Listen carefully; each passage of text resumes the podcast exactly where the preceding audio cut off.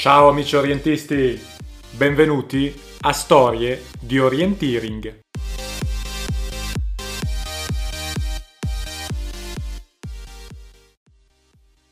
Storie di Orienteering è il podcast che può essere ascoltato mentre si corre, mentre si fa bicicletta, mentre si va sul tapirulan, mentre si sta sul divano, mentre si sta nel letto, dappertutto, per chi è appassionato di orienteering. Qui Marco della Vedova da Brescia e Stefano Galletti da Milano, o forse da una trasferta di lavoro. Oggi sarò molto breve perché la storia è lunga, ma è molto interessante. In realtà sono tre storie eh, che Stefano ci racconta oggi. Io le ho sentite, sono davvero incredibili, ma sono tutte vere, garantito. Anzi, in una delle storie si cita un testimone, Oscar Galimberti, e infatti vorrei chiedere a lui, eh, chiederò di intervenire, se cosa si ricorda di quell'episodio lì ma eh, adesso vedrete di cosa si tratta. Oggi provo a registrare eh, direttamente dal cellulare, quindi non sono sicuro di come viene la qualità, ma eh, ormai il mio intervento è già finito. Vi lascio subito alla storia di oggi di Stefano Galletti che si intitola Tre brutti anatroccoli.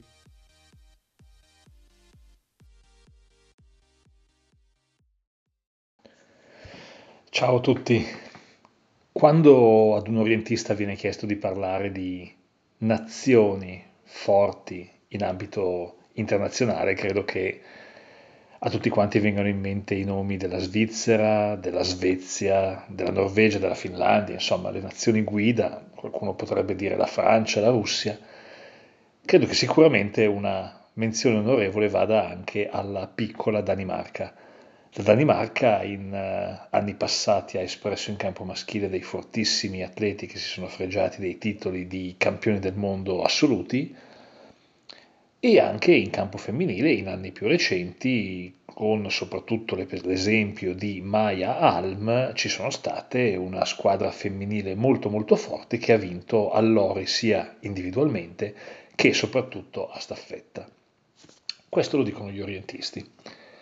Quando alle persone normali, alle persone comuni, le persone che non conoscono l'orienteering, viene chiesto di citare qualche cosa sulla Danimarca, beh, probabilmente uno dei pensieri più ricorrenti è quello legato alla famosa statua della Sirenetta. Sirenetta che porta a indicare il nome dell'autore della favola della Sirenetta, Hans Christian Andersen.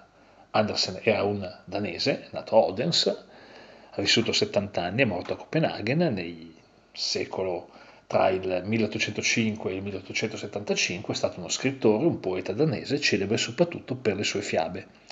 Credo che tanti bambini della mia generazione ricordino le lacrime versate nell'ascoltare come finisce la favola della piccola fiammiferaia, oppure anche quella altrettanto lacrimosa del soldatino di stagno, la sirenetta stessa, la principessa sul pisello, oggi favola abusata con anche un senso legato a questa donna altezzosa che non era riuscita a dormire neanche su un letto composto da 20 materassi.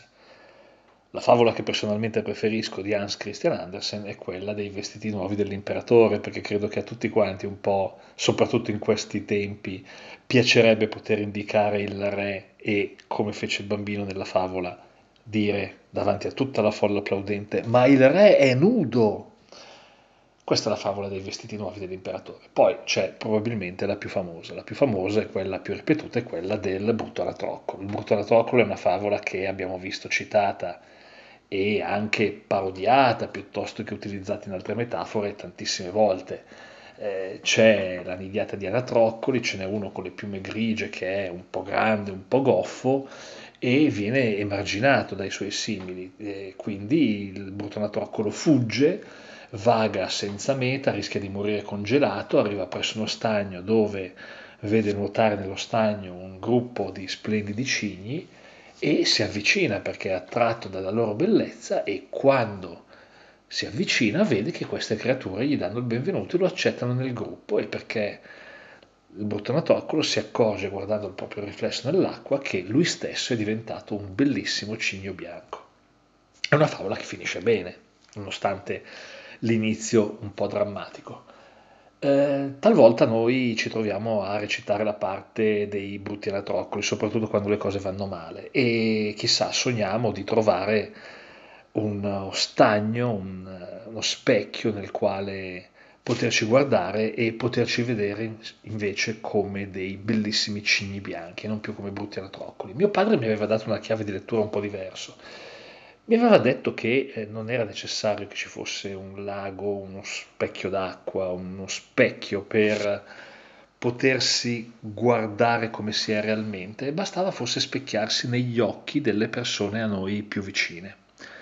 Il podcast di oggi, che partirà in una località dell'est Europa, poi si sposterà ad un'altra longitudine, ma alla fine arriverà in Danimarca, eh, in questo podcast voglio veramente raccontare tre storie di tre orientisti, di cui non farò il nome, ma mh, sono convinto che alcuni di voi riconosceranno i personaggi, almeno quello più famoso o, quei, o i due più famosi, che sicuramente ad un certo momento nella loro carriera hanno ritenuto di essere dei brutti anatroccoli e che specchiandosi negli occhi di qualcuno si sono poi scoperti essere dei bellissimi cigni.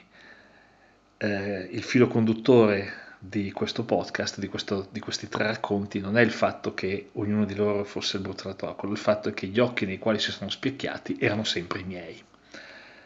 Il primo racconto eh, vi riporto a Miskolc, campionati mondiali in Ungheria, già citati in un altro podcast, quello che si chiama Team Fair Play, anzi vi riporto proprio alla fine di quella gara a staffetta drammatica per il suo epilogo. È una gara staffetta che ha visto tre squadre, anzi quattro, compresa la squadra che ebbe un famoso incidente, la Svezia, uscire di scena, eh, vide tre squadre salire sul podio a ritirare una medaglia forse non del tutto meritata o forse non del tutto accettata neppure dai premiati e poi vide comunque delle squadre rimanere eh, di poco fuori dal podio in un finale al cardiopalma, allo sprint.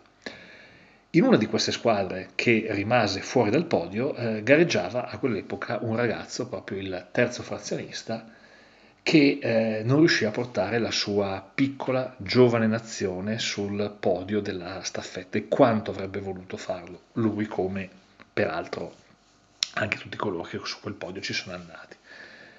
Eh, finita la gara staffetta, finite le premiazioni, finite le interviste con i protagonisti del salvataggio a Martin Johansson, eh, il pubblico abbandonò l'arena di Miskolc e anch'io che avevo un pass stampa e quindi avevo la macchina parcheggiata nella zona eh, riservata ai VIP, eh, ero andato a prendere la macchina sulla quale viaggiavo per tornare verso l'albergo e mi, capitato, mi è capitato di eh, vedere una scena eh, decisamente inconsueta.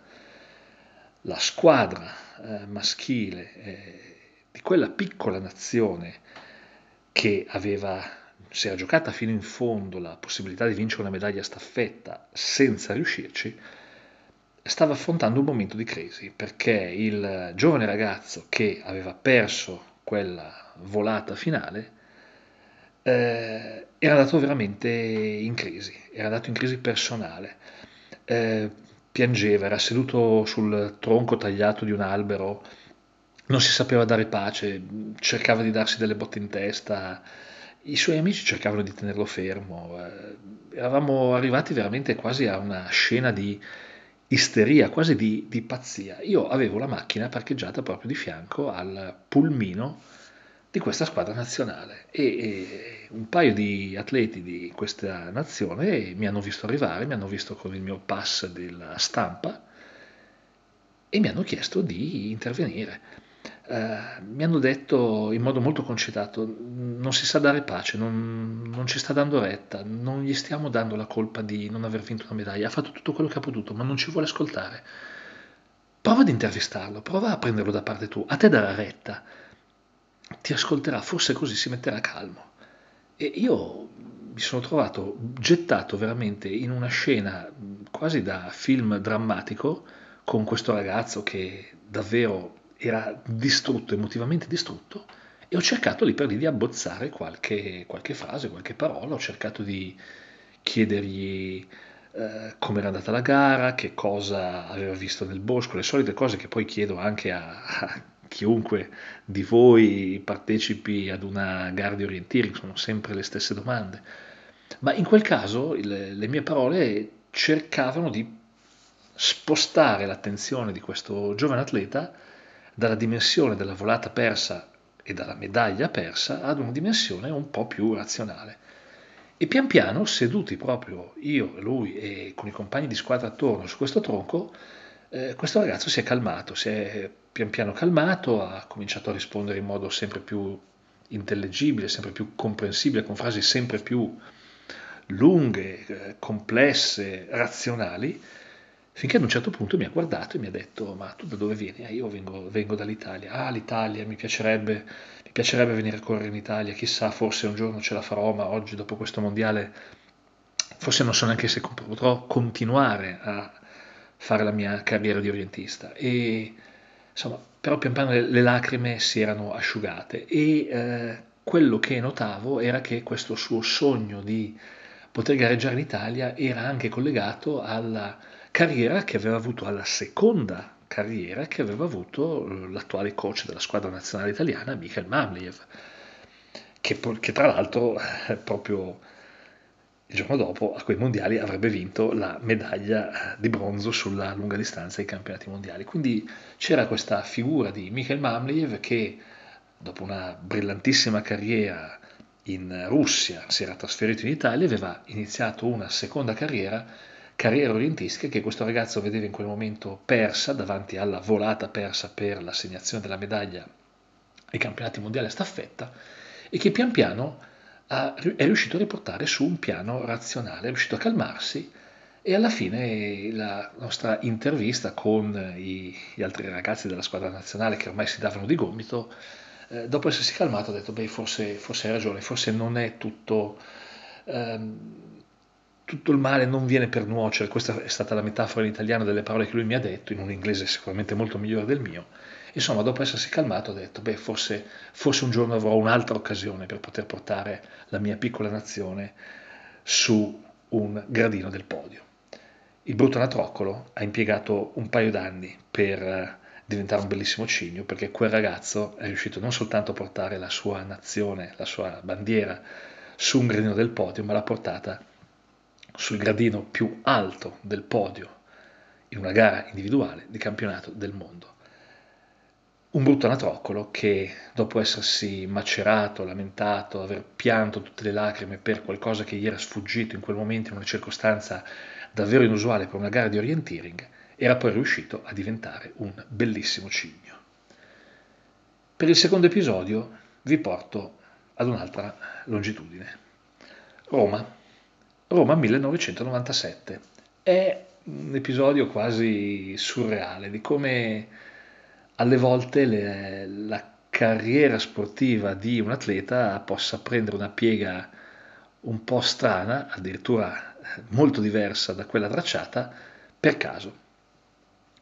7 dicembre 1997.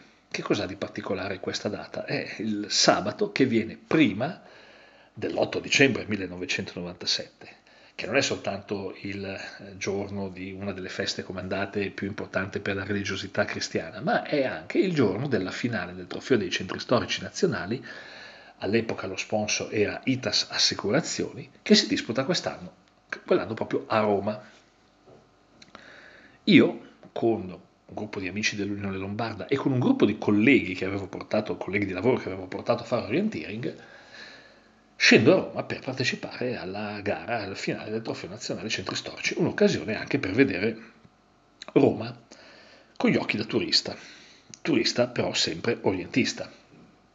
Il sabato è in programma una gara promozionale che si disputa in un quartiere di Roma che, di cui non avevo mai sentito parlare. Eh, quel sabato mattina, non tutto il gruppo, soltanto in tre, sottoscritto, ehm, Oscar Galimberti, che eh, poi è diventato campione italiano a staffetta con l'Unione Lombarda e oggi gareggia brillantemente per il Nirvana Verde, e Stefano Brambilla, che poi è diventato due volte campione italiano con l'Unione Lombarda Milano e poi ha vinto altri titoli individuali nelle categorie master con la Polisportiva Besanese. Eh, soltanto in tre decidiamo, poiché siamo orientisti e va bene vedere Roma, la città eterna, i monumenti, bla bla bla bla bla bla, però abbiamo la possibilità di fare una gara di orientieri e ci andiamo. E quindi al mattino presto andiamo a prendere la metropolitana per andare in questo quartiere di Roma, di cui per il momento non vi dico il nome. Quando scendiamo sulla banchina della metropolitana di Roma, su questa banchina, in attesa del treno, ci sono cinque persone in tutto. Io, Sbrambi e Oscar siamo tre di questi, con il nostro zainetto, vestiti già un po' da atleta, in tuta, pantaloncini, scarpe da corsa, e a qualche metro di distanza ci sono due ragazzi, anche loro con la loro borsa da sportiva, in tuta, con le scarpe da corsa, e noi li guardiamo e loro ci guardano. Siamo soltanto in cinque, noi cinque su tutta la banchina eh, ci guardiamo e, e peraltro non ci riconosciamo, non abbiamo assolutamente idea di chi siano questi, questi due ragazzi. Hanno più o meno la nostra età, o forse orientisti di qualche regione che non abbiamo mai avuto modo di incontrare sui campi di gara. In fondo del 97 Stefano aveva appena cominciato, credo anche Oscar aveva cominciato abbastanza da poco a fare l'orientista, ma anch'io non era da molti anni che frequentavo i campi di gara. E quindi, poiché non c'è proprio nessun altro, ci avviciniamo e cerchiamo di scambiare quattro chiacchiere per capire da dove vengono, da quale regione, di quale squadra fanno parte questi due ragazzi e capiamo subito che sono stranieri. Chiaro, la gara di Roma è una gara nazionale, poi Roma attira sempre tantissimi orientisti dalle nazioni di tutti i continenti, quindi è chiaro che anche loro sanno della gara che si disputa, la gara promozionale del sabato, e quindi ci stanno andando. Siamo lì, sulla banchina, stesso treno, stesso orario, stiamo sicuramente andando tutti quanti alla gara. Quindi ci avviciniamo, cominciamo a scambiarci quattro chiacchiere, parliamo della gara, abbiamo in mano, ognuno dei due gruppi ha in mano una mappa di Roma, ma è una mappa turistica. Le mappe turistiche sono molto dettagliate, diciamo non sono propriamente mappe orientistiche, ma sono abbastanza dettagliate per quanto riguarda il centro di Roma, la zona del Colosseo, la zona dei Fori Imperiali, Fontana di Trevi, eh, Piazza di Spagna, Piazza Navona tutta questa zona. Poi mano a mano che si va mh, verso la periferia, le distanze, la precisione, ehm, le vie non ci sono quasi tutte, insomma si perde molto in precisione. Noi guardando il comunicato gara che avevamo recuperato da qualche parte in modo anche abbastanza fortunoso, credo, perché a quell'epoca internet non era neanche così diffuso, sapevamo di dover scendere ad una certa fermata della metropolitana. Ci confrontiamo con questi due ragazzi in inglese e questi due ragazzi dicono che forse la fermata della metropolitana eh, più acconcia per andare alla gara non è quella che diciamo noi, la Garbatella, ed ecco svelato il luogo di gara, ma è il Circo Massimo. Noi guardiamo la nostra mappa turistica e diciamo no, no, ma guardate, siamo sicuri, la gara si svolge alla Garbatella, c'è una fermata della metropolitana che si chiama Garbatella, sicuramente dobbiamo scendere lì. Garbatella è due fermate della metropolitana più in là rispetto al Circo Massimo. Siamo talmente sicuri, siamo italiani, questi non sono italiani, che eh, va bene, acconsentono al fatto di scendere alla Garbatella. E quindi andiamo sulla metropolitana, superiamo Circo Massimo, eh, arriviamo alla Garbatella e usciamo a, a rivedere le stelle, direbbe qualcuno, in realtà c'era già un bel sole alle 9 del mattino, nonostante fosse eh, dicembre. E una volta che usciamo dalla fermata della metropolitana, dalla stazione della metropolitana, come faremo poi in, in anni successivi durante il MU di Remo Madella, eh, quando si esce dalla fermata della metropolitana e eh, bisogna cercare un po' la direzione nella quale andare, non avendo a disposizione una mappa molto precisa, tutti e tre, Oscar, Stefano ed io, estraiamo la nostra bella bussola e cominciamo a capire in che direzione dobbiamo andare. I due ragazzi ci vedono fare questa operazione e rimangono abbastanza stupiti. Mm, perché abbiamo tirato fuori queste bussole? Come mai abbiamo tutti e tre una bussola? E la nostra risposta è, beh, eh, ci serve in gara, scusa, mm, tu che tipo di bussola usi? La risposta è raggelante. What the hell of race is this? Che razza di gara è questa? Insomma, questi due ragazzi erano effettivamente due atleti, ma non erano a Roma per gareggiare alla Garbatella, non sapevano niente di che cosa fosse l'orienteering. Stavano andando nella zona del Circo Massimo a correre il Miglio di Roma, una gara podistica sulla distanza del Miglio internazionale e noi siamo rimasti letteralmente gelati di fronte a questa, a questa situazione. Avevamo depistato due atleti provenienti da un'altra nazione e li avevamo portati alla garbatella per fare qualche cosa a cui non erano assolutamente preparati. Ci profondiamo ovviamente in mille scuse, tra l'altro per loro ci sarebbe anche tempo di rientrare nella stazione della metropolitana, prendere il treno che li riporta al Circo Massimo e avere tempo di gareggiare al Miglio di Roma. Ma questi, boh, forse, forse stanno pensando al loro destino, forse stanno pensando che un'occasione del genere potrebbe non capitargli più. Uno di questi aveva detto di essere stato in passato un, buon atleta che adesso nel 1997 era di un paio di anni più giovane di noi, aveva ormai rinunciato a qualunque velleità, a qualunque ambizione di figurare in gare internazionali, di tornare a vestire la maglia della squadra nazionale olandese un del suo sport, che era fondamentalmente l'atletica, la corsa di mezzo fondo. Quindi acconsentono a venire alla Garbatella. Nel frattempo noi ci muoviamo dalla stazione della metropolitana e andiamo verso il ritrovo e mentre andiamo verso il ritrovo cominciamo a spiegare che cos'è l'orienteering questi non ne hanno veramente mai sentito parlare e eh, cominciamo a spiegare il discorso della mappa, della descrizione punti, della bussola, dei punti di controllo, del percorso, il fatto che il percorso non è eh, tracciato ma ognuno si deve inventare il suo percorso, questi ci guardano un po' stralunati, ma ormai hanno deciso di venire a fare la gara alla Garbatella e si lanciano.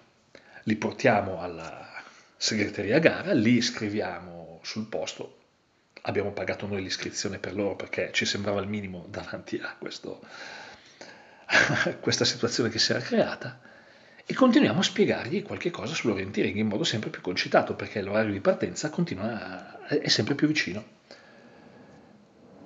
Ovviamente arriva anche il momento di spiegare la descrizione punti e descrizione punti alla Garbatella. Per chi non c'è mai stato, la Garbatella è un posto fantastico per correre, è uno dei più bei terreni per una gara in ambito urbano.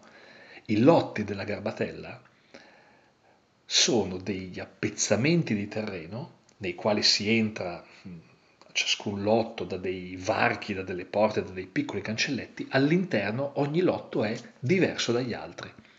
Ci sono parti alte e parti basse, ci sono eh, sotterranei, ci sono eh, portici, eh, ci sono salite, ci sono discese, si trovano i punti all'interno di un lotto, poi si esce dal, dal, cancello più vicino, dal cancello che rappresenta per noi la scelta orientistica migliore, si percorre un pezzo di strada, come in una gara di orienteering normale, se così vogliamo dire, e poi si entra in un altro lotto da un altro cancello e lì ricomincia questa sorta di grande caccia al tesoro. Eh, ho detto caccia al tesoro in un podcast di orienteering. Va bene, ok, ci siamo capiti.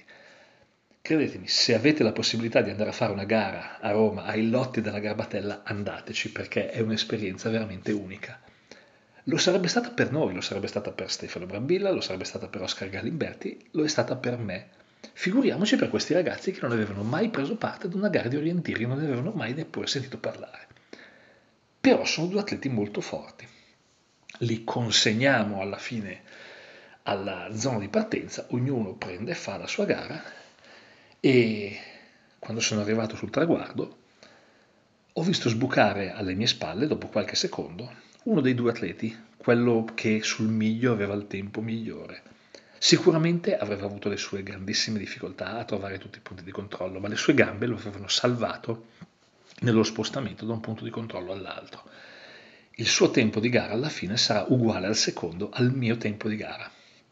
Io che, faccio, che facevo orienteering da 5 anni, ho fatto un tempo di gara uguale a quello di un atleta che era alla prima gara di orienteering della sua vita, a cui l'orienteering è stato spiegato quel giorno. L'altro ragazzo non se l'era cavato così bene, però insomma si era divertito, quindi alla fine la giornata era finita in gloria per tutti. Dove sta la favola del brutto anatroccolo? Sta nel fatto che questo ragazzo, ragazzo due anni più giovane di noi, ormai già stava accedendo quasi alla categoria master, Insomma, questo ragazzo ci aveva raccontato il fatto che ormai le sue potenzialità atletiche erano state tutte riversate sui campi di gara nell'atletica e che difficilmente avrebbe potuto vestire ancora i panni della nazionale olandese, perché è dell'Olanda che stiamo parlando. Ma aveva scoperto l'orienteering. Il brutto anatroccolo, lui che riteneva di essere ormai un brutto anatroccolo dell'atletica, si era specchiato negli, negli occhi di un orientista, nel laghetto dell'orienteering eh, nei due anni successivi questo ragazzo ha rappresentato l'Olanda in varie manifestazioni internazionali, era tornato a vestire i panni della nazionale olandese. Non è durato molto, ha, smesso subito, ma sono andato a cercare il suo nome su Eventor qualche tempo fa e ho scoperto che eh, dopo aver fatto alcune gare per la nazionale olandese fino ai primissimi anni 2000 e dopo aver um, smesso i panni dell'orientista per più di una dozzina d'anni, si è trasferito in Finlandia, sta facendo in questo momento il fisioterapista e ha ricominciato ovviamente a fare orienteering e io gli faccio un mondo di auguri. Un brutto natroccolo che per un caso della vita, un caso fortuito, essere sulla stessa banchina, dello stesso treno della metropolitana, nello stesso giorno in cui tre orientisti stavano andando ai lotti della Garbatella, aveva scoperto uno sport ed era tornato, anche se per poco, a vestire i panni della sua nazionale in un altro sport, ma comunque a rappresentare per il suo paese il meglio dell'atletismo in quel particolare sport. Il terzo episodio è probabilmente il più, il più strano Intanto si svolge in Danimarca e qui veramente siamo nella terra della sirenetta, siamo nella terra del soldatino di stagno, siamo nella terra del brutto natroccolo, siamo in una terra veramente orientistica. E io sono lì, nello Jutland, a gareggiare in una delle gare più pazze dal punto di vista del regolamento che io abbia mai potuto correre. E sì che in Italia di gare con i regolamenti strani ne abbiamo viste. Ma no, aspetta, intanto un momento, che cosa ci faccio io nello Jutland? Presto detto. Accade che un forte, forte atleta italiano, uno dei primi nella categoria elite, aveva deciso mm, quell'anno di andare in Danimarca a correre una serie di gare. In uh, otto giorni avrebbe avuto la possibilità di correre sette gare. Poi, in famiglia, buon per lui, un lieto evento eh, ad iscrizioni fatte, eh, bed and breakfast prenotati, eh, macchina a noleggio per lo spostamento tra una gara e l'altra prenotata. Tutto fatto, eh, però eh, le cose non, non, sempre vanno per il verso giusto, o meglio, per lui erano andate veramente per il verso giusto per lui e la sua famiglia, quindi credo che abbia fatto un giro di telefonate vorticoso per cercare se qualcuno avrebbe voluto prendere il suo posto in Danimarca in quelle gare, ovviamente cambiando nome perché non è che ci si poteva travestire da questo famoso atleta italiano così, come niente fosse, almeno per rientrare dei soldi non del volo, ma del, del, dell'alloggio, della macchina presa a noleggio, delle iscrizioni fatte alle gare. Credo che abbia fatto un giro di telefonate a tutta la lista base, perché a un certo momento è arrivato a me e mi ha chiesto Stefano, hai voglia di andare in Danimarca a fare queste gare? Guarda, c'è l'alloggio prenotato, la macchina prenotata, le iscrizioni sono già fatte, ti manca solo il biglietto aereo. Io ho pensato, beh, insomma, devo andare a cimentarmi in Danimarca, dove non sono mai stato, in gare di un livello troppo superiore al mio. Eh, per che cosa? Per, per prendere il suo posto? Beh, certo che sì, avevo la possibilità di prendere le ferie, ho preso e sono andato in Danimarca. Quindi adesso prendete carta e penna e vi racconto il regolamento di questa gara. Dunque, le, i primi quattro giorni di gara si svolgono nello Jutland, in quella zona dello Jutland che ancora risente un po' tanto dell'influsso della Germania, che non è molto lontana da lì. Eh, ci sono quattro gare il sabato, la domenica, il lunedì e il martedì. Ogni coppia di gare costituisce una due giorni a sé stante, in cui la classifica è fatta dalla somma dei tempi delle due gare. Questo almeno per le gare del lunedì e del martedì. Le gare del sabato e della domenica hanno un regolamento tendente all'assurdo. Adesso seguitemi. Gara del sabato. È una knockout. Oggi si parla tanto di knockout, siamo nel 2020, avrebbero dovuto esserci quest'anno i primi campionati mondiali, la, World Cup, le gare knockout, le abbiamo fatte anche ad Asiago, le gare knockout. Ecco, vent'anni fa io le avevo fatte in Danimarca, ma era una knockout di tipo particolare. I concorrenti della categoria H21 sono sorteggiati a coppie, quindi Thierry Jojo, per fare un esempio, viene messo nella stessa batteria di Daniel Hubman, Stefano Galletti viene messo nella stessa batteria di, del più scarso degli orientisti del mondo. Si gareggia l'uno contro l'altro su un percorso mid allungato, quindi non è una gara sprint. Il vincitore della batteria accede alla gara della domenica a gareggiare nelle finali, ma dato che ci sono tanti iscritti a quale finale parteciperà, è presto detto. Il vincitore di batteria con il miglior tempo affronterà il vincitore di batteria con il secondo tempo il vincitore di batteria e si gareggeranno, gareggeranno questi due per il primo ed il secondo posto, indipendentemente dal tempo che faranno nella gara di domenica. La gara di sabato conta soltanto come qualificazione, la gara di domenica è quella che assegna le posizioni in classifiche, ma una volta che nella gara di sabato si è scoperti che qualcuno potrà arrivare o primo o secondo, anche se impiegherà un'ora in più del tempo del migliore nella gara di domenica il tempo del vincitore di batteria, il terzo tempo del vincitore di batteria, si confronterà con il quarto tempo del vincitore di batteria del sabato e questi gareggeranno per il terzo e quarto posto. Il quinto vincitore di batteria e il sesto vincitore di, di batteria gareggeranno per la quinta e la sesta posizione e così via per tutti i vincitori di batteria. Dopodiché c'è anche la gara dei perdenti, i perdenti delle batterie del sabato il miglior tempo tra i perdenti gareggerà con il secondo miglior tempo dei perdenti per una posizione da metà classifica in giù.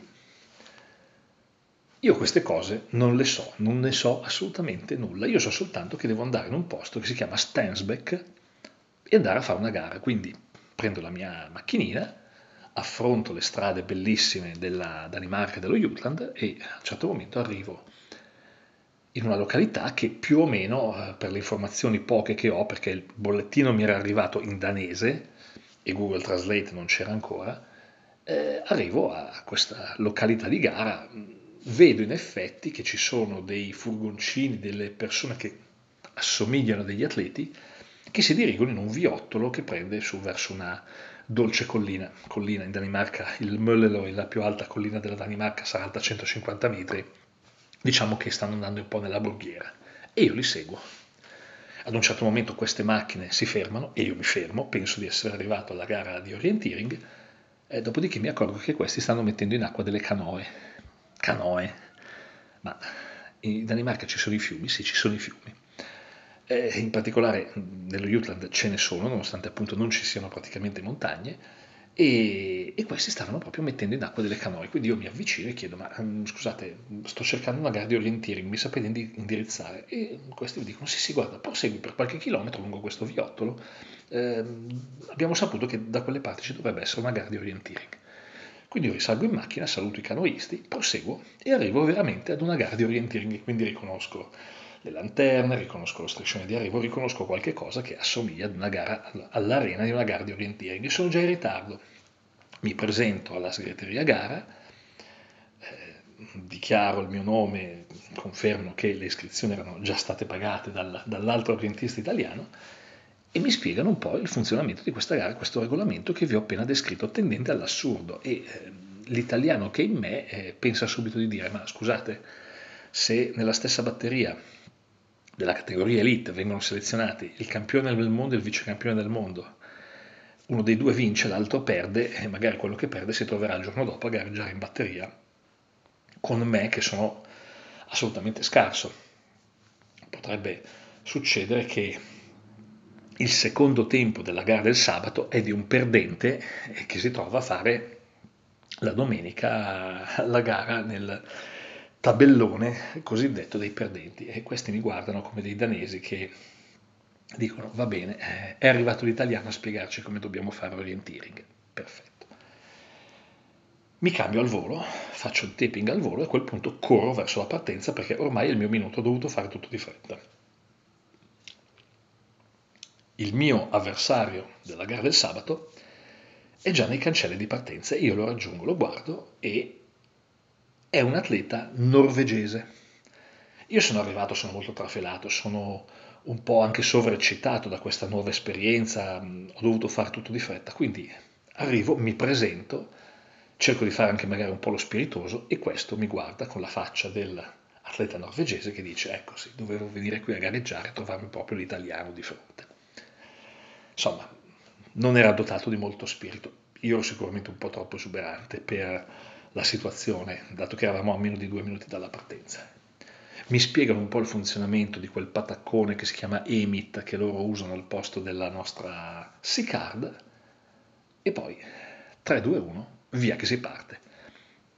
Per andare al primo punto il percorso è praticamente fettucciato. Il primo punto è lo snodo di due enormi ali di farfalla, uno con 10 punti di controllo, l'altro con 12 punti di controllo lunghissime, che costituiscono questa gara a media distanza allungata che io cerco di affrontare. Ah, ovviamente dal primo punto di controllo che è nel prato e dista 250 metri, l'atleta norvegese è già molto avanti a me. Io arrivo al primo punto di controllo che ho già le pulsazioni a 1000, lo vedo sparire verso sinistra e io vado verso destra.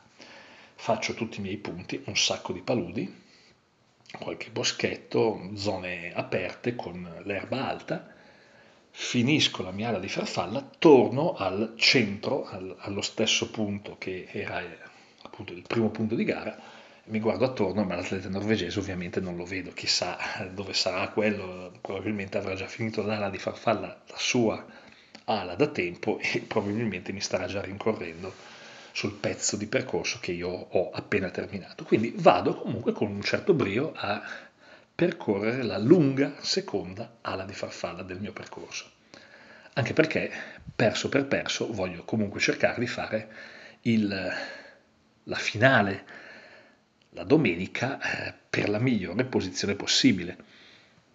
Quindi cerco di correre su questa carta di Stansbeck e ad un certo momento le energie cominciano a mancare e mi ricordo che cosa mi aveva suggerito il forte atleta elite italiano che mi aveva venduto l'iscrizione a questa gara. Eh, io non avevo mai affrontato in fondo delle paludi e quindi avevo chiesto ma come si affrontano le paludi in gara? E ricordo che cosa mi aveva detto. Allora, la palude è qualcosa che cercherà di inghiottirti, cercherà di fermarti. Sono come delle piccole manine che cercheranno di aggrapparsi ai tuoi piedi. Quando entri nella palude, anche se sei stanco, tu devi correre più forte devi correre più forte perché devi cercare di sfuggire a queste mani che cercano di aggrapparsi a te. Quindi negli ultimi punti, ero già credo al diciannovesimo, al ventesimo punto, ho cercato di, nonostante la stanchezza sempre più opprimente, ho cercato di correre ancora più forte.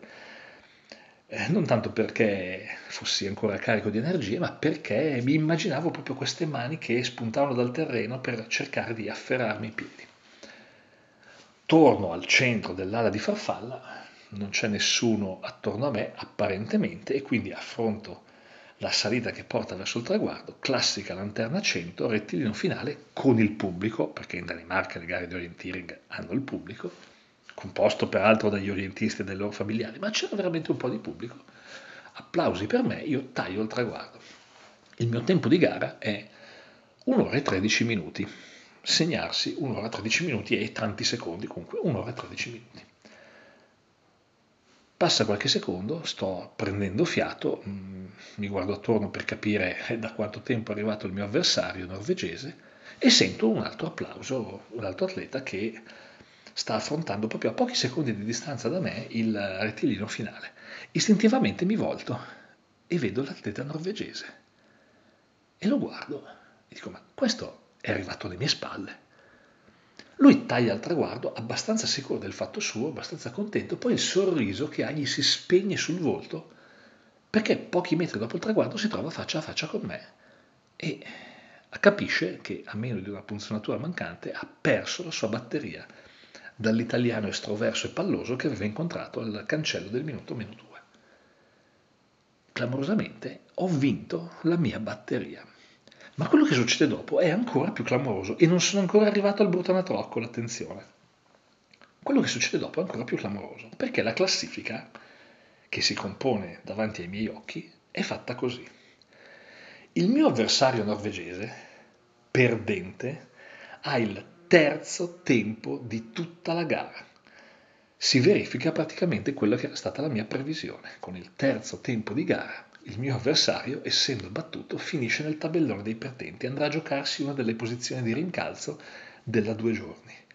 Io, con un tempo di pochi secondi migliore di quello del mio avversario norvegese, ho il secondo tempo di tutta la gara. E attenzione, dietro al norvegese a pochi secondi c'era un altro vincitore e poi un altro ancora e poi un altro ancora. In pochi secondi veramente eravamo in 6 o 7 in quella classifica, molto compressa.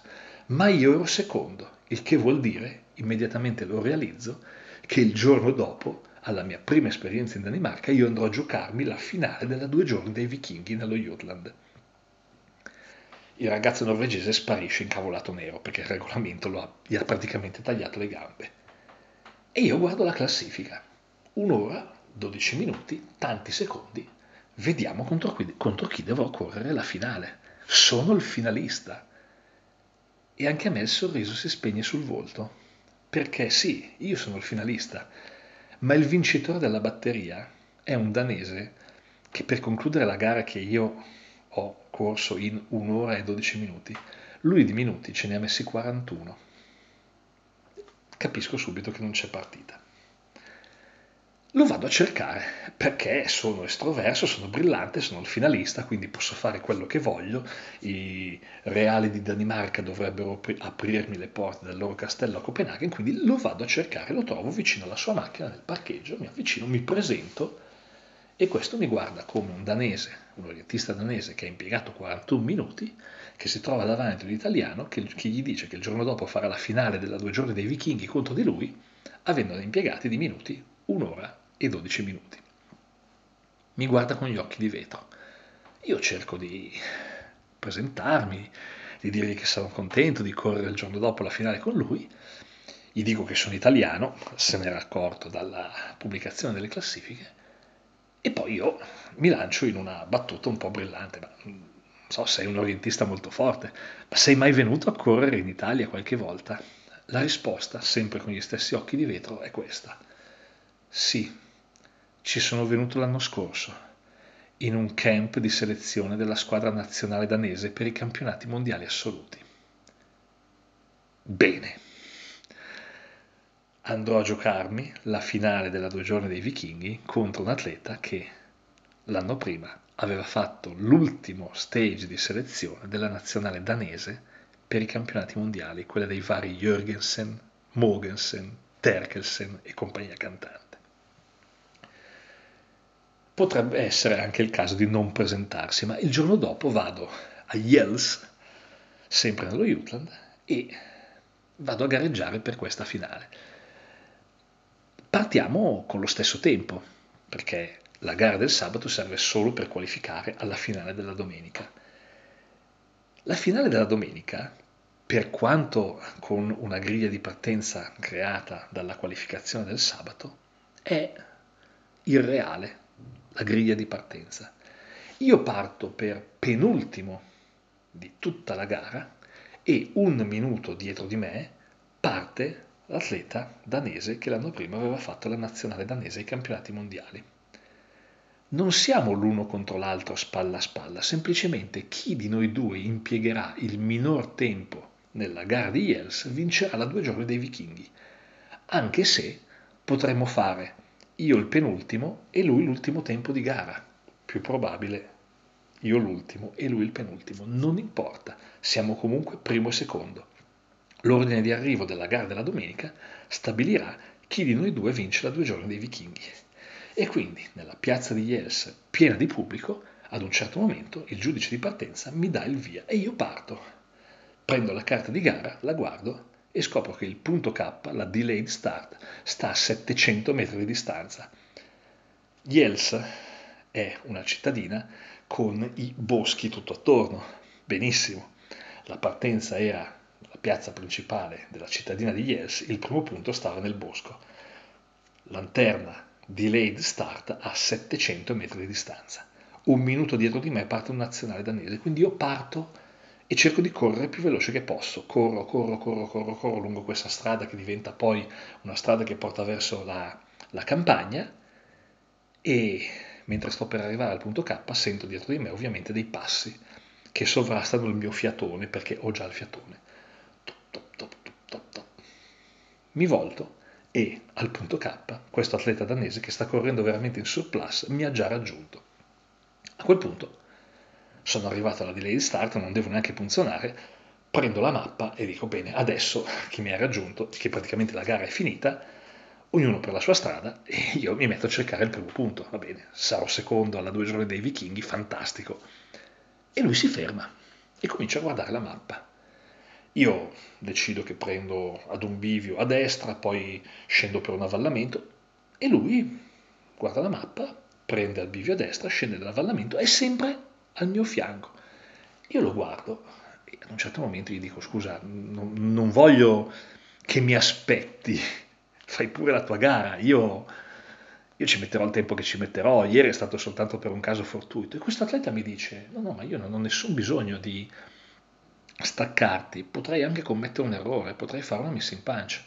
Io starò con te per tutta la gara, non importa il tempo che ci metto. Io arriverò al traguardo, impiegherò un minuto meno di te perché ti ho già raggiunto e io sarò il vincitore della due giorni dei vichinghi. Vabbè, se la vuoi mettere su questo piano, facciamo la gara insieme. Facciamo la gara insieme ad un ritmo che è veramente pietoso. Non faccio assolutamente una bella gara. Ogni tanto tira lui, ogni tanto tiro io, ma sostanzialmente lui cerca di tenermi insieme a lui o di stare insieme a me. Ha semplicemente bisogno di farsi un allenamento molto blando nel bosco di Jelsa, stando al mio fianco. Gli basta questo per vincere la due giorni dei vichinghi. E ad un certo momento, punto numero 21, succede il fattaccio che io sono veramente troppo stanco, la gara è a lunga distanza e quindi mi fermo. Lui decide che ne ha piene le scatole, non si ferma e taglia per un'area privata. Si trova, io lo vedo, in un'area privata dove una signora del posto ha steso le lenzuola, ha steso i panni proprio sui fili ad asciugare al vento danese ed esce praticamente col battipanni dalla casa e cerca di rincorrerlo. Lui se la, se la dà a gambe, torna da me e dice no no, da questo momento andiamo avanti insieme. Insomma, ha rischiato persino di perdere contro di me perché si è infilato nei panni di una casa, nelle lenzuola stese di una casa danese. Comunque, la gara finisce in gloria, ci facciamo un sacco di risate, lui si prende il premio per la prima posizione, io mi prendo il secondo premio e andiamo ognuno per il nostro destino.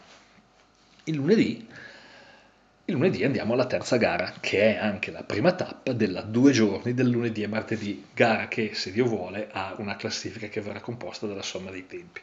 Ci troviamo ovviamente nel parcheggio e a questo punto l'atmosfera è un po' più rilassata, insomma abbiamo passato una bella avventura, abbiamo fatto un po' gli scemi nelle strade, nei boschi di Yes, quindi siamo un po' più in sintonia.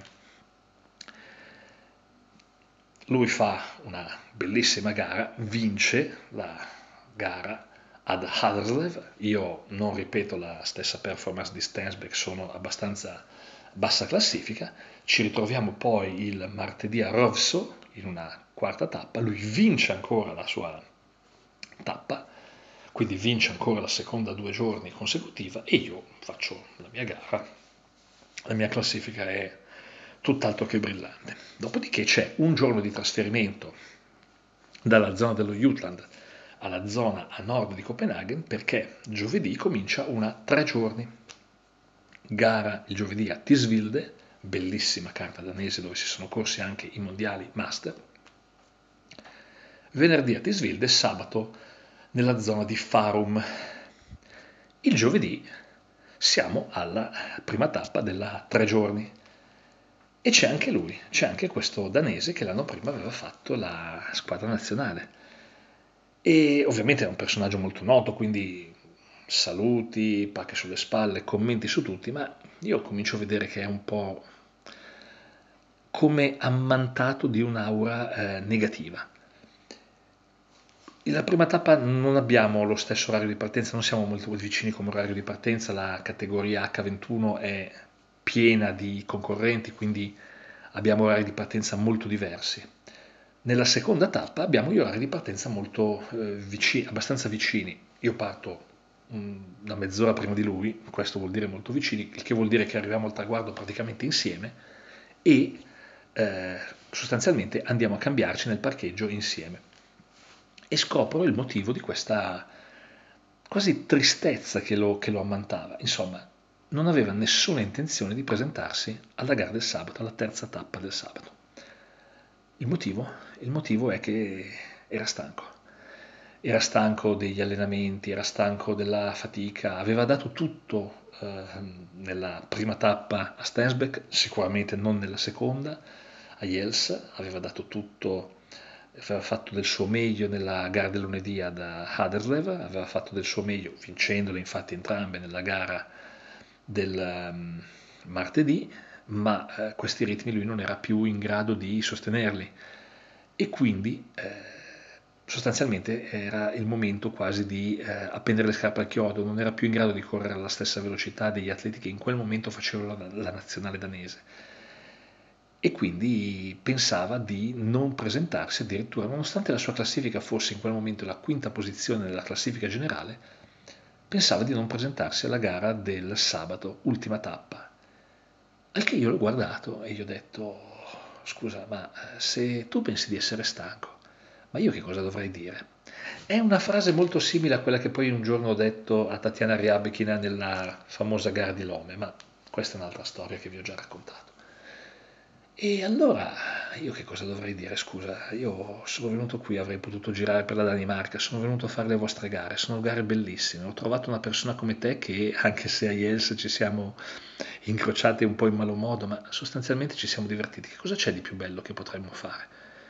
E mi sono sentito di dare un consiglio, di gareggiare come se fosse con il cuore leggero, gareggiare come se non fosse lì per una classifica, ma semplicemente per cercare non di trovare punti, ma come dico ogni tanto ad altri orientisti su altri terreni, gareggiare per trovare se stessi. E l'ho lasciato lì con questo pensiero. Lui mi ha guardato e è salito in macchina, si è cambiato, io non, non sapevo se l'avrei più rivisto nella mia vita. L'ho rivisto, l'ho rivisto il sabato perché il sabato a Farum quell'atleta ha vinto. Ha vinto e è risalito fino alla terza posizione in classifica generale e dopo la gara è venuto a salutarmi, sorridendo e questa volta il sorriso non gli si era spento, non aveva gli occhi di vetro. Eh, gli si era quasi illuminato il volto al pensare che quella volta non aveva gareggiato per cercare le lanterne, aveva gareggiato per cercare soprattutto se stesso e probabilmente l'aveva trovato.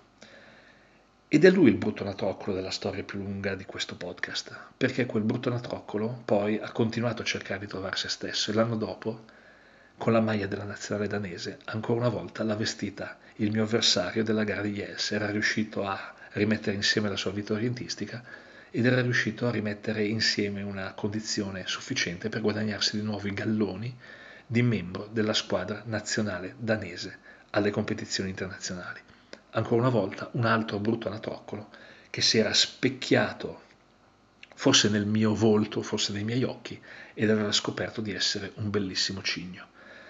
Io quello che posso sperare è che ognuno di noi, non soltanto nei boschi, non soltanto nell'orienteering, anche quando ci sentiamo dei brutti anatroccoli, possiamo avere la possibilità di specchiarci in qualcuno che ci è caro per ritrovarci ad essere dei bellissimi cigni quello che mi sento di dire alla, alla, fine di questi tre piccoli racconti che spero vi abbiano un po' eh, fatto sorridere, perché sono tre racconti veri e ci sono fiori di testimoni che possono dirlo, è questo.